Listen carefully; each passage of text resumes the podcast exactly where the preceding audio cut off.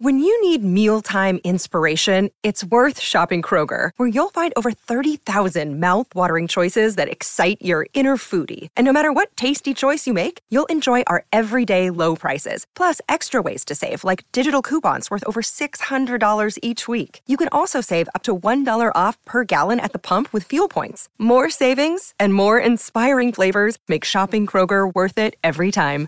Kroger, fresh for everyone. Fuel restrictions apply.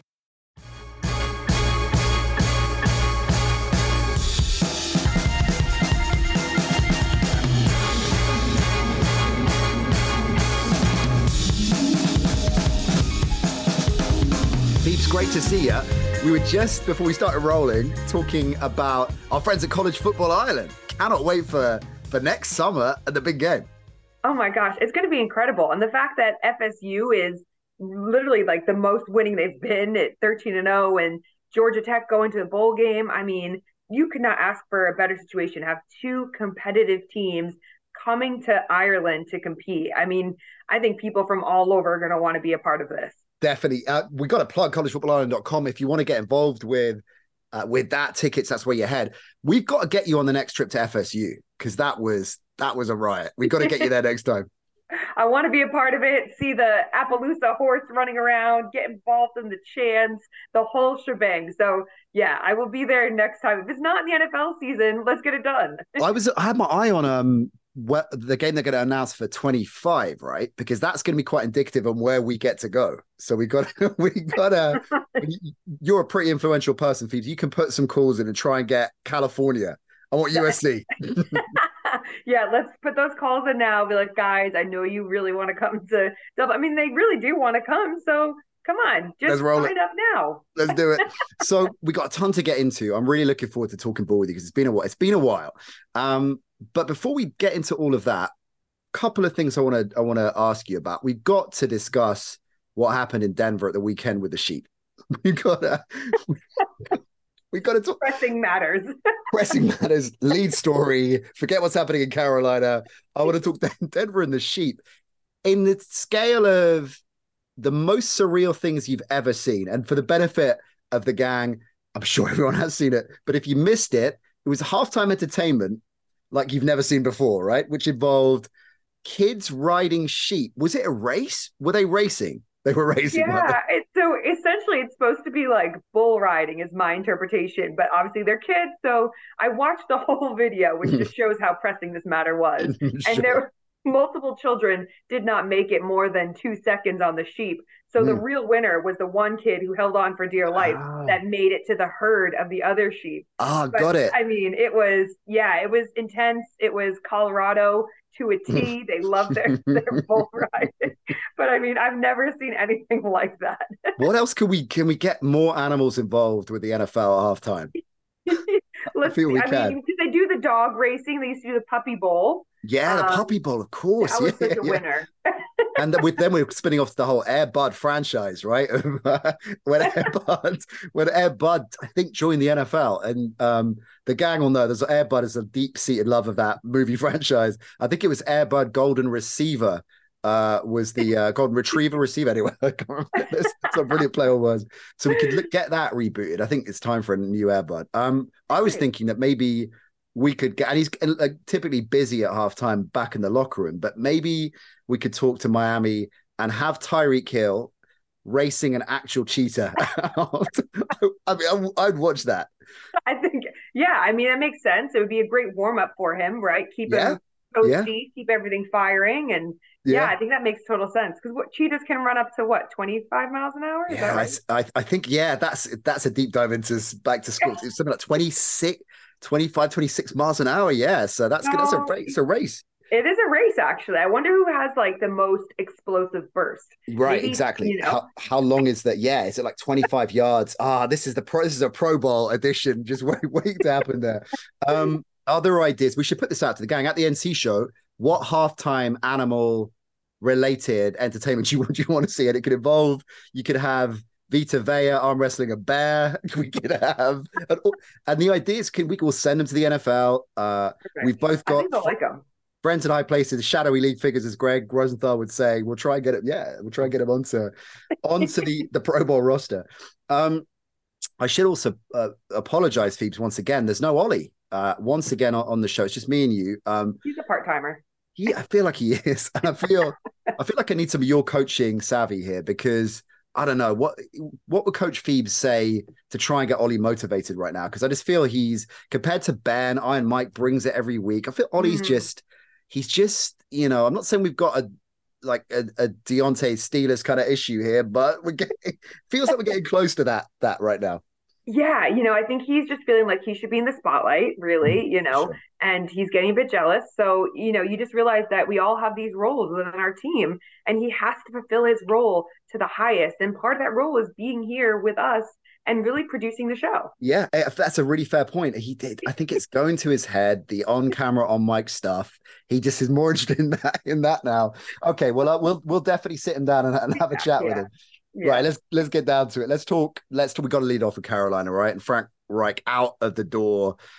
I mean, within a season, right? So, how firstly, how surprised were you at this news? Obviously, Carolina are struggling. They're they're a train wreck this season, but we figured they would be, and it doesn't feel like they're um there's kind of dysfunctional elements to it that you might have seen, say, with what was happening in Vegas with McDaniels, right? It, it feels like it's quite a knee jerk decision. Yeah, and I think that kind of plays into really who David Tepper is, right? He's mm. a, a, hedge fund guy, and you know, for him, money it's it's just a, a, transaction, and I think there's it feels like there's no real longevity here. And one of the interesting things is looking at how many head coaches are the Panthers actually still paying? Because you still yeah, have sure. Matt Rhule, who you're paying something like 40 million left on his contract. Now you'll have Frank Reich. Um, you, you know, it's just incredible when you think about how many coaches are still going to be paid for the next six, seven years. But yeah. money is not quite an object in that in that yeah. situation. and that's that's a great point because it's so counterintuitive when you have got a guy who's made his entire fortune on playing playing the edge and playing the markets and he's just fiscally burning burning stuff really really irrationally with Tepper's, it's an interesting character, as you say, he's a hedge funder. And look, there are a lot of different characters in the NFL, some who that own teams, you know, some who've inherited it and generationally, others who are self-made and um uh, and Tepper obviously is is very much that uh, that prototype.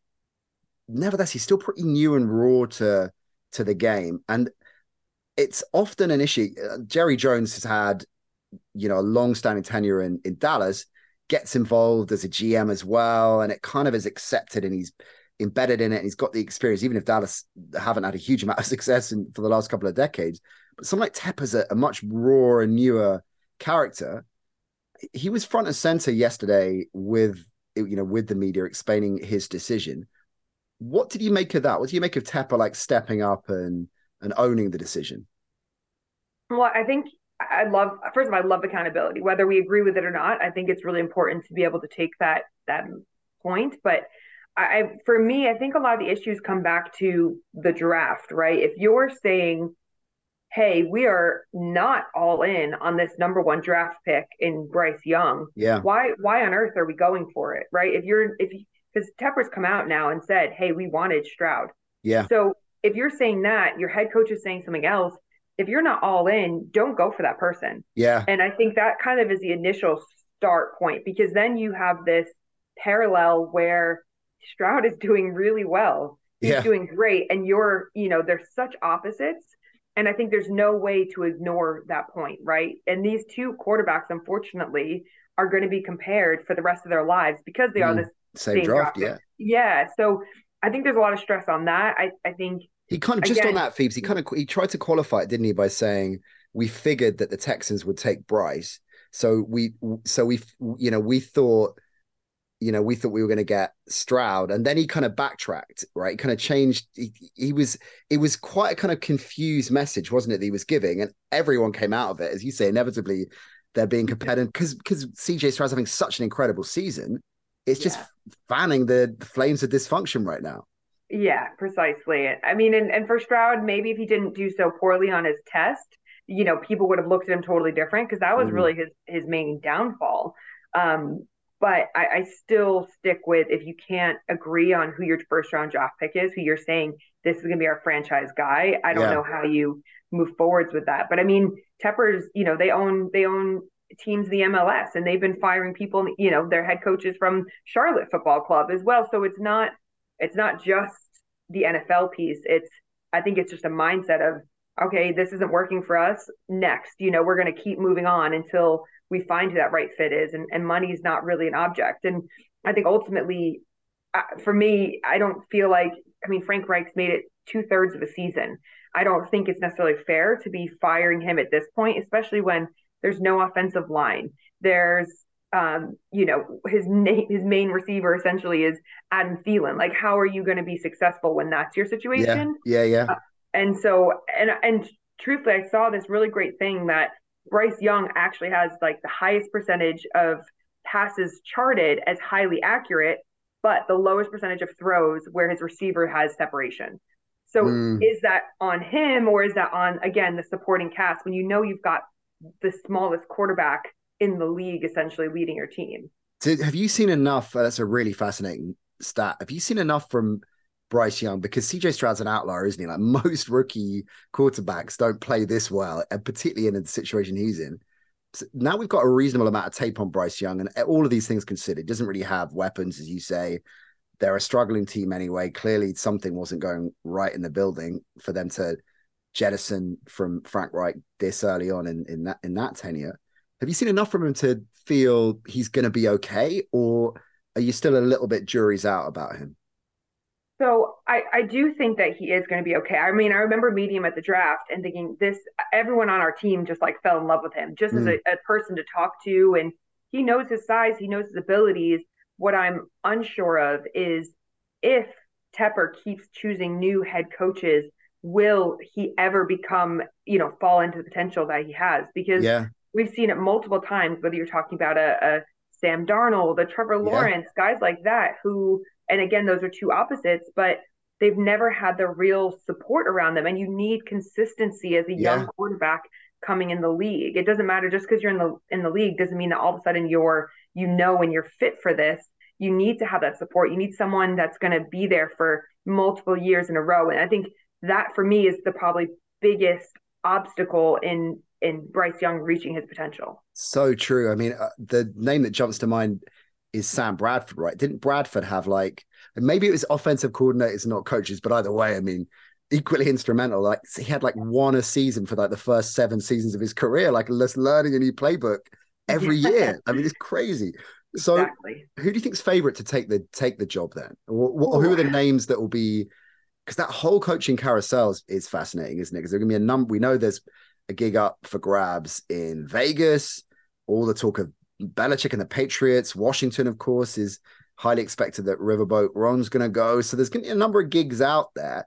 Carolina is, I mean, let me phrase it a different way. Is it an appealing gig right now? Given Tepper's quite trigger happy, but at the same time, you have got this potentially franchise quarterback, and and you know it's quite a low bar, low expectations. You can come in and get a few things rolling, and already you're seeing seeing progress. So, is it an appealing gig? Do you think?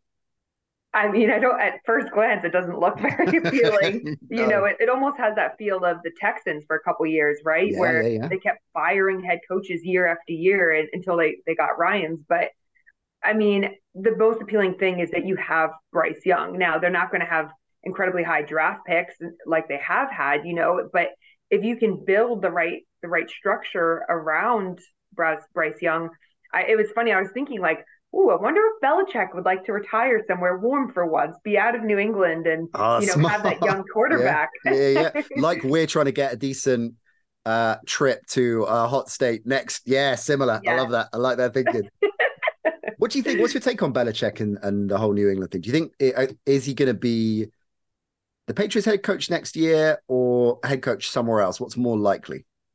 I think more likely is he'll be a head coach somewhere else. I think mm. that he's it's I think where he, where they are now as the Patriots. I mean, again, with him being the head coach and the GM, it's a really tough spot, and I I think it's gotten to the point now where, you know, Kraft is going to want to move on. Now, I think they'll do the respectful thing and keep him to the end of the season. I mean, he is still one of the most highly respected coaches in the NFL, and he has proven himself time and time again. but I don't see from an ego perspective that that is how he'll want to go out is mm. on a losing record, not able to do it. And so, you know, whether it's the Commanders or Tampa Bay or or the Panthers, I think he'll want to go out there and kind of prove, hey, I can do this. I can recreate the Patriot way. My only thing is how does that work for an organization? You know, how does that work if if Bill Belichick's coming in saying, "Well, I still want to be the GM and the head coach." Like, mm. what are those dynamics? Big time. Going back to what we were saying earlier about the different characters in terms of team owners uh, and leadership, and that's the last point on this, and then we'll move on. Just on this idea of, um, I guess Tepper's inexperience and the fact that he's burning through coaches with perhaps not giving him a fair fair crack. Because I feel Frank Reich is a, a you know a, a a brilliant, a brilliant offensive mind, like de- demonstrably has achieved at, at, the highest level in the NFL, and he's he, he's a year, not even a year in. It feels like it's really, really trigger happy, and then you flip that with, and this is the thing I, I just don't get with someone clearly as street smart in business as Tepper, right? Look at all of the the connecting thread with every single successful franchise of the last thirty years. It's longevity and keeping the faith with your head coaches, whether it's Tomlin, Harbaugh, Belichick. We're seeing it in Buffalo, of course, in McDermott. Look, I mean, just give give the guy a chance to to build something. It feels like it's really illogical. Yeah, and I'm sure, and I'm sure someone will correct me if I'm wrong. I'm sure he was a minority owner with the Steelers as well, which has had, you know, right, yeah, yeah yeah. you know, the longest tenure over the last hundred years. Yeah, yeah, yeah. yeah with right. like three coaches. I mean, so he knows what it should look like. Yeah, right. But it's yeah, it does feel a bit like, hey, we're just gonna keep, you know, moving rocks around until we pick up the right rock and then we'll hmm. stick with them. But I, I don't know if yeah, I don't know if you can't even let someone finish a season. And and like you're saying, Frank Reich is especially like as from a quarterback perspective, mm. I mean, it seems like a, a really nice match for Bryce Young. It's just if you don't have an offensive line and and your poor guys being chased and you know hit every time, mm. then that's not going to help you as a team. so let's of this into looking at a few other coaches because Ol and I, Ol did do a bit of work for this show. To be fair to oh, him, nice, he did. Nice. he did. Uh, he came up with a couple of ideas. So, and we were talking about looking keen on a couple of other coaches. One of them we've already mentioned actually in, in uh, DeMeco Ryans in Houston that are having real success this season. In contrast, so we don't want to be you know negative. This guy's lost his job. Let's const- let's accentuate the positives a little bit and and get your perspective on why they're proving to be such such successful head coaches. So Nick Sirianni is the first name off the board because he's had instant success. If we're talking about some teams that play the long game and they realize there are going to be a few seasons before we can get things rolling. I mean, he's 10 and 1 this year, of course, the best record in football, 33 and 12 since he's been Eagles head coach. And it wasn't, despite the obvious talent on the roster, it wasn't, of course, a, a sure thing by any stretch because of all the divided opinion about Jalen Hurts. And he's turned Jalen Hurts into a, uh, I think, a top tier quarterback. What do you think Jalen Hurts is a top tier quarterback? First of all, would you in that group of Josh Allen and Burrow and Mahomes, is, is Hurts in that in that on the list? Yeah, absolutely. And I think we we witnessed that again uh, in the Bills game. You know, you had two yeah. top tier quarterbacks going against each other, and and they were the reason that you know they were successful essentially for most of that game. But yeah, I, I do think I think Jalen Hurts again. There was so much criticism about him saying he couldn't throw the football. Next year comes along, he's out there with these incredible passes, and, and then you add in the fact that he again you put a supporting cast around him. I mean, that trade to get AJ Brown was the best thing that they could have done. And it just elevated what Jalen Hurts could do. You know, that's a, a, really good shot because I think Harry Rose Rose was probably considered the best GM in the game right now. I mean, I think most people would say that, yeah. And so he's got he's got a big part to play in this. But take him aside, and it's a significant part the personnel and the roster he's constructed and how sharp he is in, in dealing. But Sirianni, what makes him, what has made him such a successful head coach so quickly? Do you think?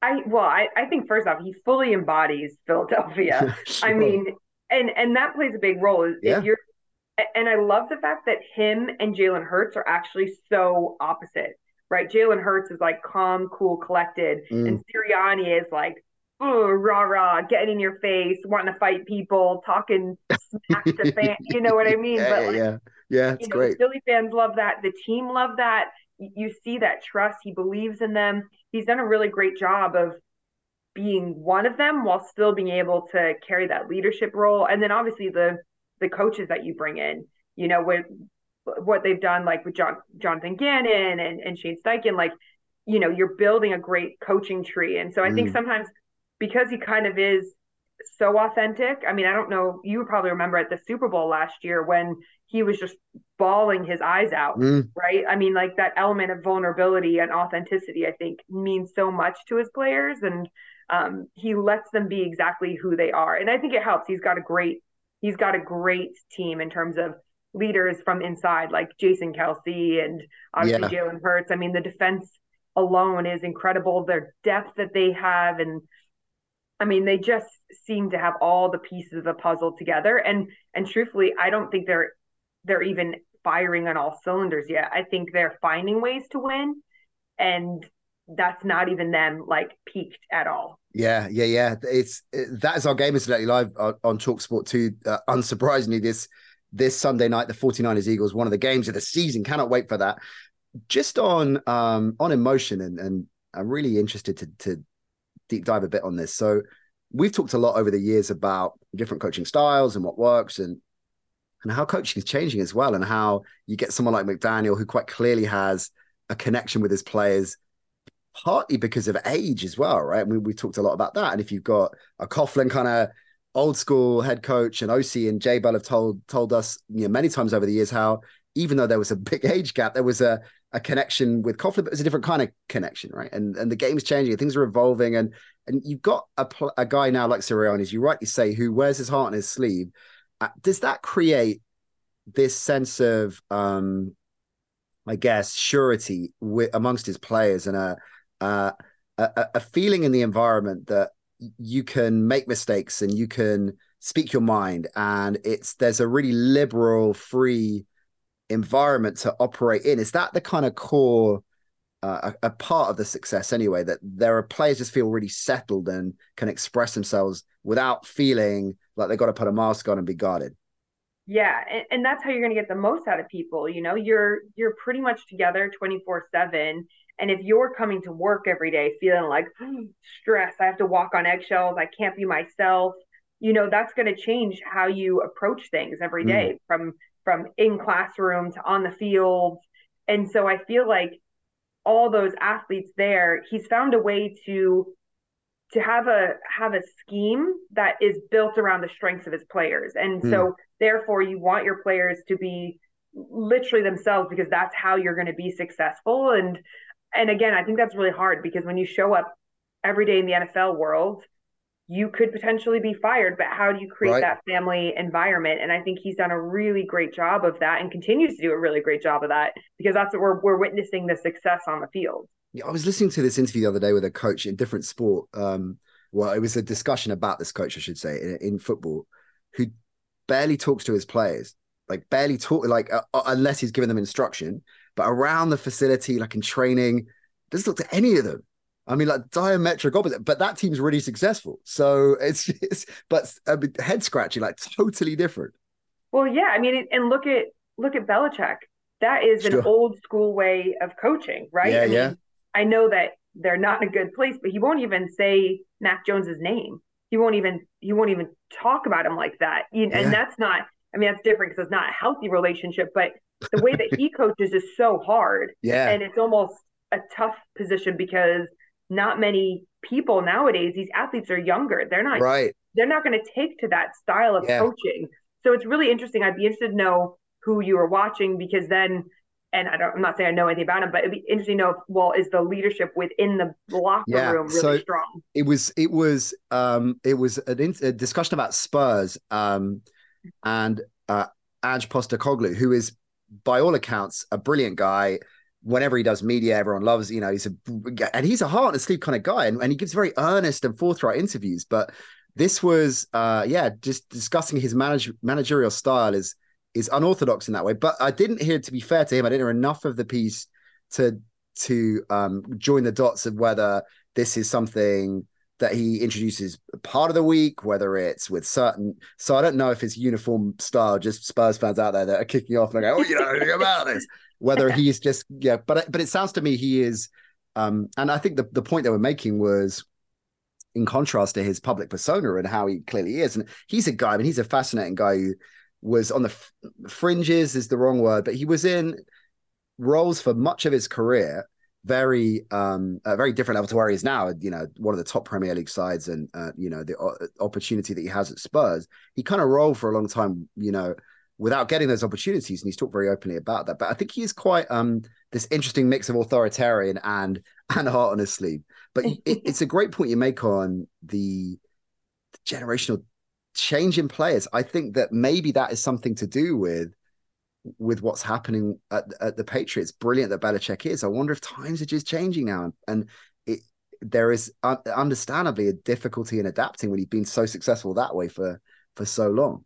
Yeah, exactly. And and you don't have the same players. I think he was able to coach as hard as he was because you have a Tom Brady, and there aren't many Tom Brady's anymore, especially in the younger generation. I think there's you know there's guys that want to work hard and they have that, but you're not going to be able to coach Mac Jones the same way that you would with with Tom Brady. And they've always had this mm. way of making more with less. You know, they've not always had the talent, but I think now you've got lack of talent.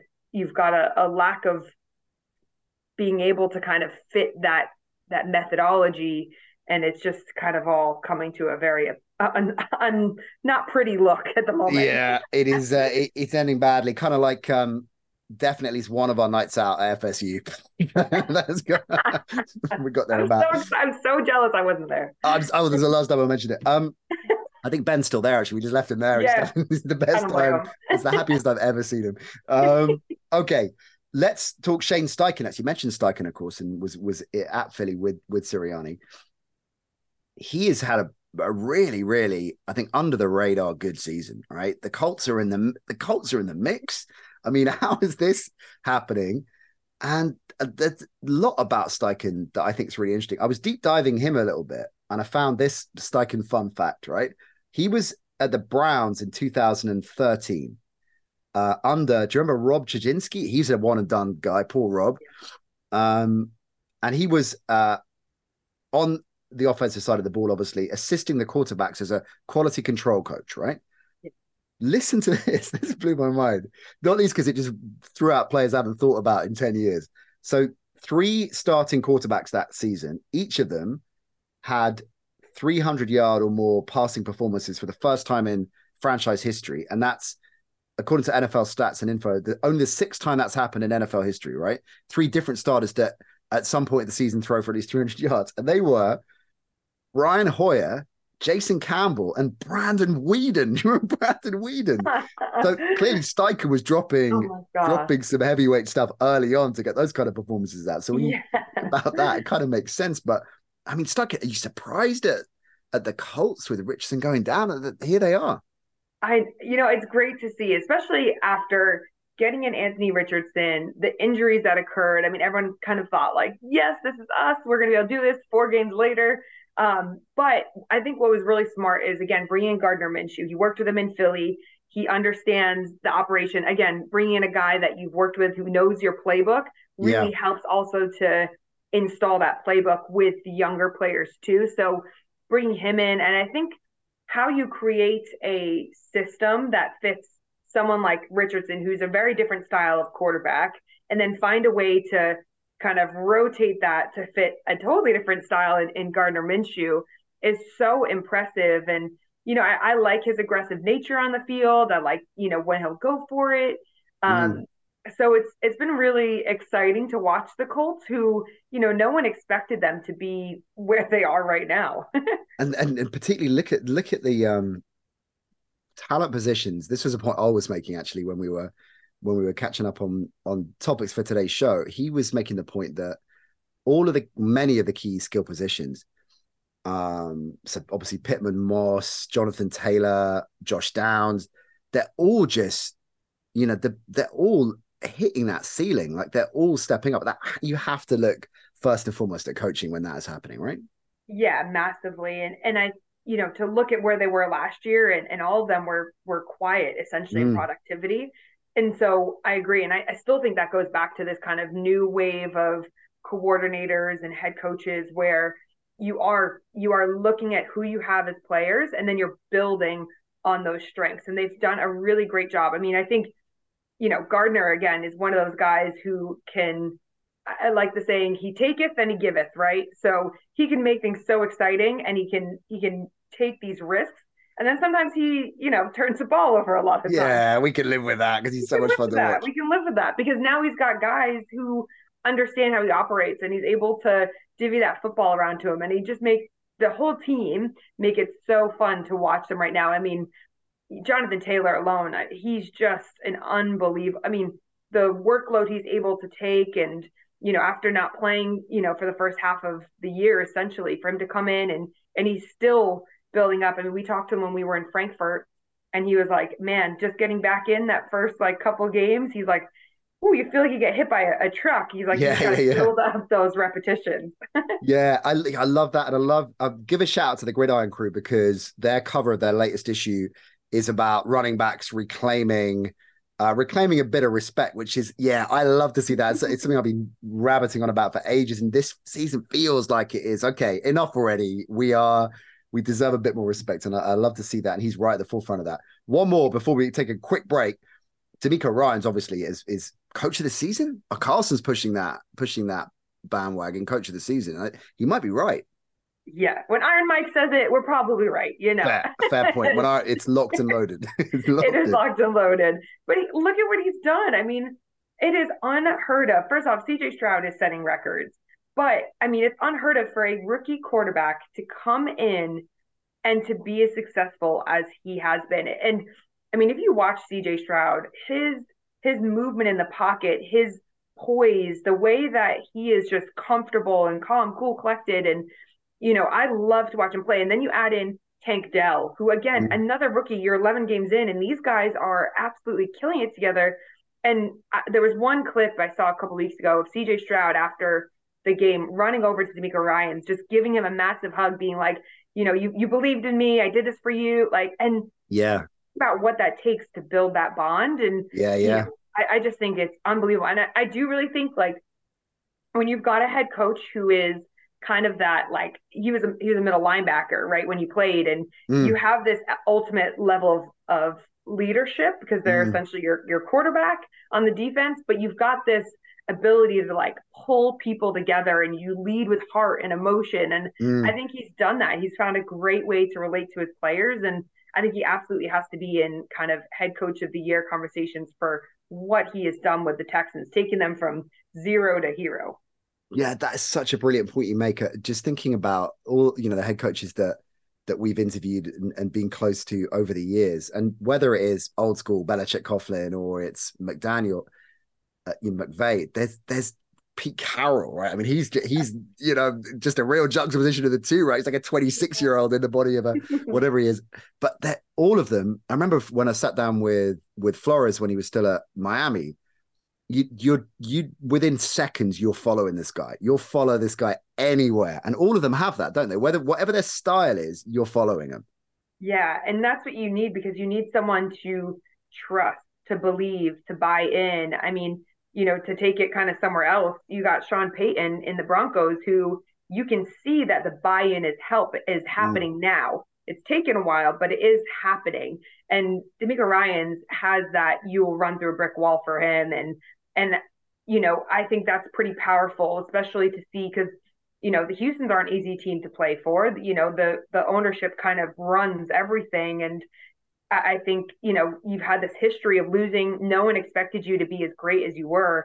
And they are they are taking that. And I think he is going to be an, a, a head coach for years, but he's also like what he's built now with CJ Stroud is incredible. Uh, it's well, what the, uh, probably singularly the best story of the season. I think this the yeah. the success story in Houston. Incidentally, you got me thinking. You talked about Sirianni really embracing the culture in Philly. Maybe that's what Sean Payton needs to do to kind of complete the circle there in Denver and get on a sheep at half time. I think that'll really. It, I think that'll, We've that'll, seen him dance after games before. I mean, this is like the next best thing. Logical next step. There we go. Um, we're going to take a quick break because uh, Ollie will kill me if we don't. When we come back, Phoebes, you're going to pick your the units that surprised you the most this season. Did Ollie let you know you were going to be doing that, or is that which is just he did? To be did. fair, he Thank did. God. and most importantly of all, your top three snacks during NFL games as well. Which I think, if we bring this whole episode full circle, we started with important stuff. We're going to end with, with important stuff, and we'll just put that minor football chat in between. We're coming back uh, right after these messages from our sponsors. Welcome back to the Nat Coombs Show. Phoebe Schecter in the house. Right, we're gonna wrap with snacks. We're gonna do that. We'll do that in a bit. We're gonna, you're gonna pick your the units that have surprised you the most, and that could be good or bad, right? I'm, I'm guessing, or are you keeping it all pretty much glass half full positive? I think I've got three good, one bad. So okay, three good, one bad. Yeah, yeah, we can go with we'll go with a what is it, a compliment sandwich or whatever, where you go like nice, good, yeah, yeah, negative. yeah, yeah, yeah, negative, the rest good. Okay, yeah, exactly. so let, let's start good then. Okay, I said good was actually the the Bucks offense. Mm. I am so surprised that they have been as successful as they have been. Baker Mayfield at the helm. I mean, what he's done in terms of Mike Evans stepping up big time. It's yeah. nice to see Mike Evans playing the way that we've known him to be. Um, and, and same with Chris Godwin, right? I mean, I think they've really found a way to make things happen. I mean, he's got a Mayfield's got an incredible passer rating. I think he was 101.5. Um, and he's he's found a way to kind of guide a like low risk type of offense. Yeah. But then when the big plays open up, he he's a, being a good decision maker. yeah, but he's so compelling to watch, Baker, isn't he? I mean, the, the world needs the NFL needs Baker Mayfield's playing football. It might not be might not be the greatest, the most talented, but you just feel better watching a Baker Mayfield game, don't you? Yeah. And yeah. I I I, lo- I lo- I'm really fascinated by this Bucks team, but I've gone on I've got on uh, a few times on record this season saying that I still think particularly that defense is the veteran defense. How disrespected they were being in the offseason that this is a two-win team, just thinking mm, there's something about this team. I would love to see them sneak in the back door of the playoffs and cause an upset in the wild card round. It'd be great, wouldn't it? Exactly. Oh my gosh, that would be and that would be so Baker Mayfield as so well. So Baker to do that. Yeah. Yeah. yeah, yeah. so Baker. okay, so I love that. That's so the yeah, the Bucks offense. That's a great start. Right. Are we going so we're going good, bad, good, good, or good, good, bad, good. We'll go good, bad, because then we just keep building up. And then we again. keep going up. Okay, all right. So yeah. bad.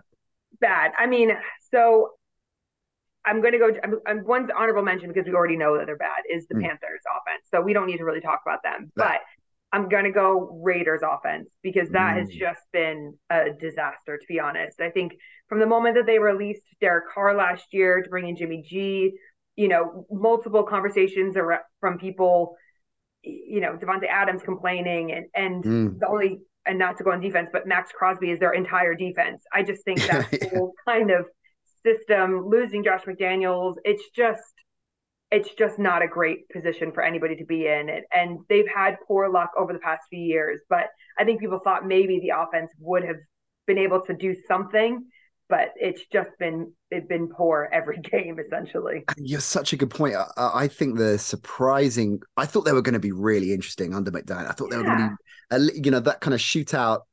They they might concede 35, but they're going to score 38 every week. I thought it would be that kind of team, just fun to watch. But yeah. there's something fundamentally wrong as well when players are smoking cigars. I mean, have you ever seen anything like that? It's unbelievable. No, you know that was crazy. that was messy. All right, so yeah, fair, good shout as well on the Raiders. All right, so we're back to good. Okay, good. So let's go.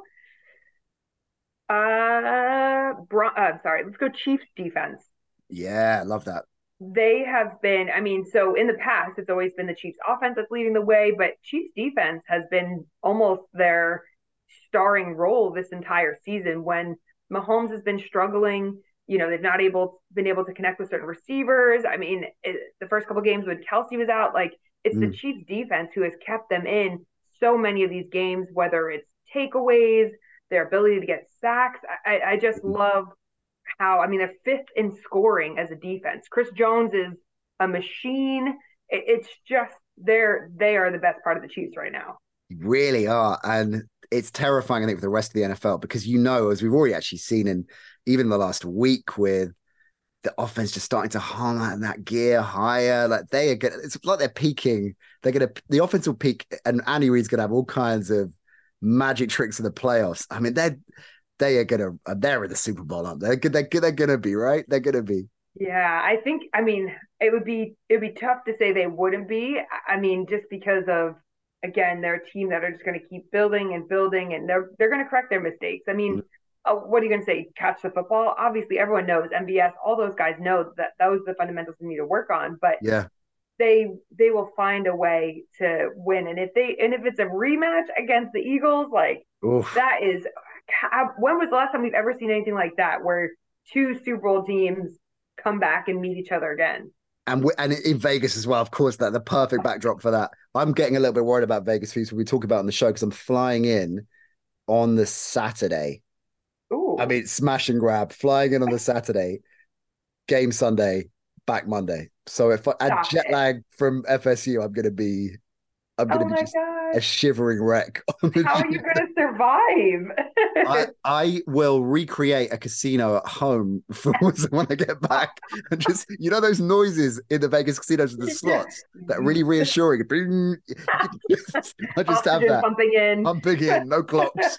That's oh what I'm gonna gosh. do. Um, okay, so that is yeah, great shout, uh, Chiefs D. And the last, last but by no means least. Oh, this was so. This was tough because I actually I had a couple different options on here. I've, I have three written down still for which I thought were good. Um, honorable mention again goes to Texans O because we know that yep. they're doing a great job. Um, and then I was between the Broncos and the Browns defense. Again, both mm. of these, like let's say Browns defense, even when the Browns were terrible, the defense was great. And Myles Garrett in particular was yeah. phenomenal. You know, with all the changing quarterbacks that they've had and you know, DTR being in, I mean, they still are doing a great job of takeaways, of pressure, of, you know, changing the coverage up. And so I think it's hard not to like give them credit, but also Broncos defense. Unreal I mean, in the last six weeks, right? Unreal. Yeah. Like ever since they kind of got their doors blown off by mm-hmm. Miami, it was like something clicked and they're starting to really pull it all together. I mean, the fact that they could almost find a way to get like get in the wild card round. It's just yeah. unbelievable to think that based off of the first half of the season. Yeah, you thought they were absolutely done. As I mean, we were talking about Russell Wilson. Is it the worst trade in history? Yeah. Is Peyton was it? You know, all of these things came out, and now suddenly, yeah, yeah. their their t- timing is everything, right? I I can relate a lot to that defeat uh, that they suffered against Miami with my my team, my five-a-side team, the Galacticos. We had a big oh, defeat, yeah. Phoebes, earlier in the season, and we could have regrouped and said, okay, we're we're better than this. better than this. Uh, and since then, we've been on a roll. So, I mean, I think there's a lot of obvious parallels there, right? Between... I think so. Yeah. It's pretty much I like your equivalent of the NFL. So, I, I like, to, I mean, it's the similar kind of level. So, I like yeah. to think it is. That is a great, that is a great top four. All right. We're going to do your top three snacks. One quick question on the Bills. Uh, for you because we got it. I think it's contractual obligation. We're going to ask you about the Bills. At least one thing about them. Looking at this running, this was something that I and Mike and I kind of touched on, and it percolated in my mind a bit. And I got a theory here with the Bills. I think you're going to like the theory, Phoebes. Okay. Everyone's saying they're probably done now after that defeat. They're probably done, not least because of their running. But I think if we're bringing a few points together, timing, getting things right at the right time, as we've seen time and again in the NFL, that's what it's all about. They got the Chiefs, Cowboys, Chargers, Pats, and Dolphins. Chargers and Pats, yeah, we, we can give them Dolphins last game of the season, maybe not a huge amount riding on it. Chiefs and Cowboys, if they win at least one of those two, galvanizing the team, we can still do this. We can, I think they could get to the playoffs and go in there with real belief that they've run the gauntlet and they made it. Yeah, I think they can, and and I think this bye week is so important for them. I mean, it's one of the latest ones that you have, and you know they dealt with so many injuries again from the time they left London. Yeah. Especially defensively. You know, you get people feeling healthy again. I, I that game against Eagles, they could have won that. You know, if Gabe Davis just cuts it inside and he's wide open on his own, you know, the missed field goals, they did everything right. And I think Josh Allen, we got to watch Allen versus Hurts, but two of the most, you know, prolific quarterbacks that we have in the league right now. And I think if you've got that belief and you're going into this and you've got all of Buffalo behind you, I feel like that is super powerful. I think they could but they've got to take down and, and you know the Chiefs is one thing, but the mm. Cowboys mm. it depends on who shows up. Yeah, yeah. Because if they're the Cowboys that we watched the other week and they're coming in dominating, that's one thing. If it's the Cowboys that sometimes show up, it's yeah. I mean, I have I always have belief in my Bills. Yeah, it's been a tough year for them, but I do think they can do it. Can do it, and then just the swagger they'll have, the underdog. Yeah. Everyone wrote us off like dangerous, yeah. dangerous proposition if they make the playoffs. I'm rooting for. I'm rooting for them. It'd be great to see in the playoffs. All right, your top three snacks now, this is because we all know, of course, your snack game on Sky, your snack game generally, full stop. Um, we certainly would have had some, we had some good snacks in at Aviva at Dublin, didn't we? Doing chips in curry sauce, I think, was something that particularly stood out, stood out there. Uh, so, what are your, because you got a long list here, what are your top three to have while watching a game? So, for the, for the gang at home, when they're settling down this weekend, to obviously they'll have Sky Sports on the sound turned up when you're on, but turned down with the radio on. so they, they have obviously have both. What are they? What are they tucking into? What What's Phoebe's top three? So I'm always gonna say nachos. Those are always a win, but you have to go mm. chips, cheese, chips, cheese. You got to layer ah, it. I'll gotta layer. Okay. So nachos with your dips, always a winner. Yeah. Um, you need to have something sweet. So for mm. me, I love peanut butter M and M's. Those are oh, my. Oh, love them. Oh, Great so show. good so good. And then lastly, you know, I, I think it's do you have people over? Do you not? What are you doing? Um, but I think you do need to have some sort of like I mean, dips are always the way to go. You can do like seven layer dips. Yeah. Or, um, you know, anything that's like friendly and sharing. Share, yeah, exactly. Carrot sticks in a mix with the dips. Yeah, exactly. Some melted you know, brie with oh, some sort of oh, like walnuts and honey or maple syrup. Mm. The all the healthy stuff, basically. really, you surprised me there. All the healthy stuff. You surprised me there. That's something we should talk to the College Football Ireland guys about. They got chips and curry sauce at the Aviva, but we need melted brie for the uh, FSU Georgia Tech game. Again, high priority. I will definitely make, make that a very important thing to, to reference to them. Phoebe, it's always an absolute pleasure. You know, we said just before we started rolling, I said I'd probably chat for about 40 minutes. I think we've gone way we've gone way over that. So sorry, sorry for that. But it's always a pleasure talking to you. We just we just roll off on all kinds of different things. Uh, and it is a joy uh, to behold for our listeners anyway, having you on on the show. It's great to see you. Great to see everything rolling for you.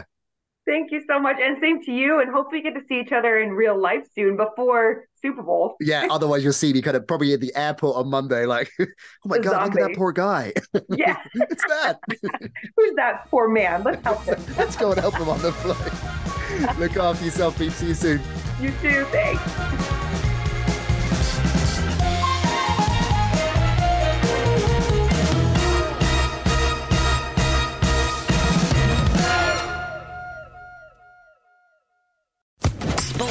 Podcast Network.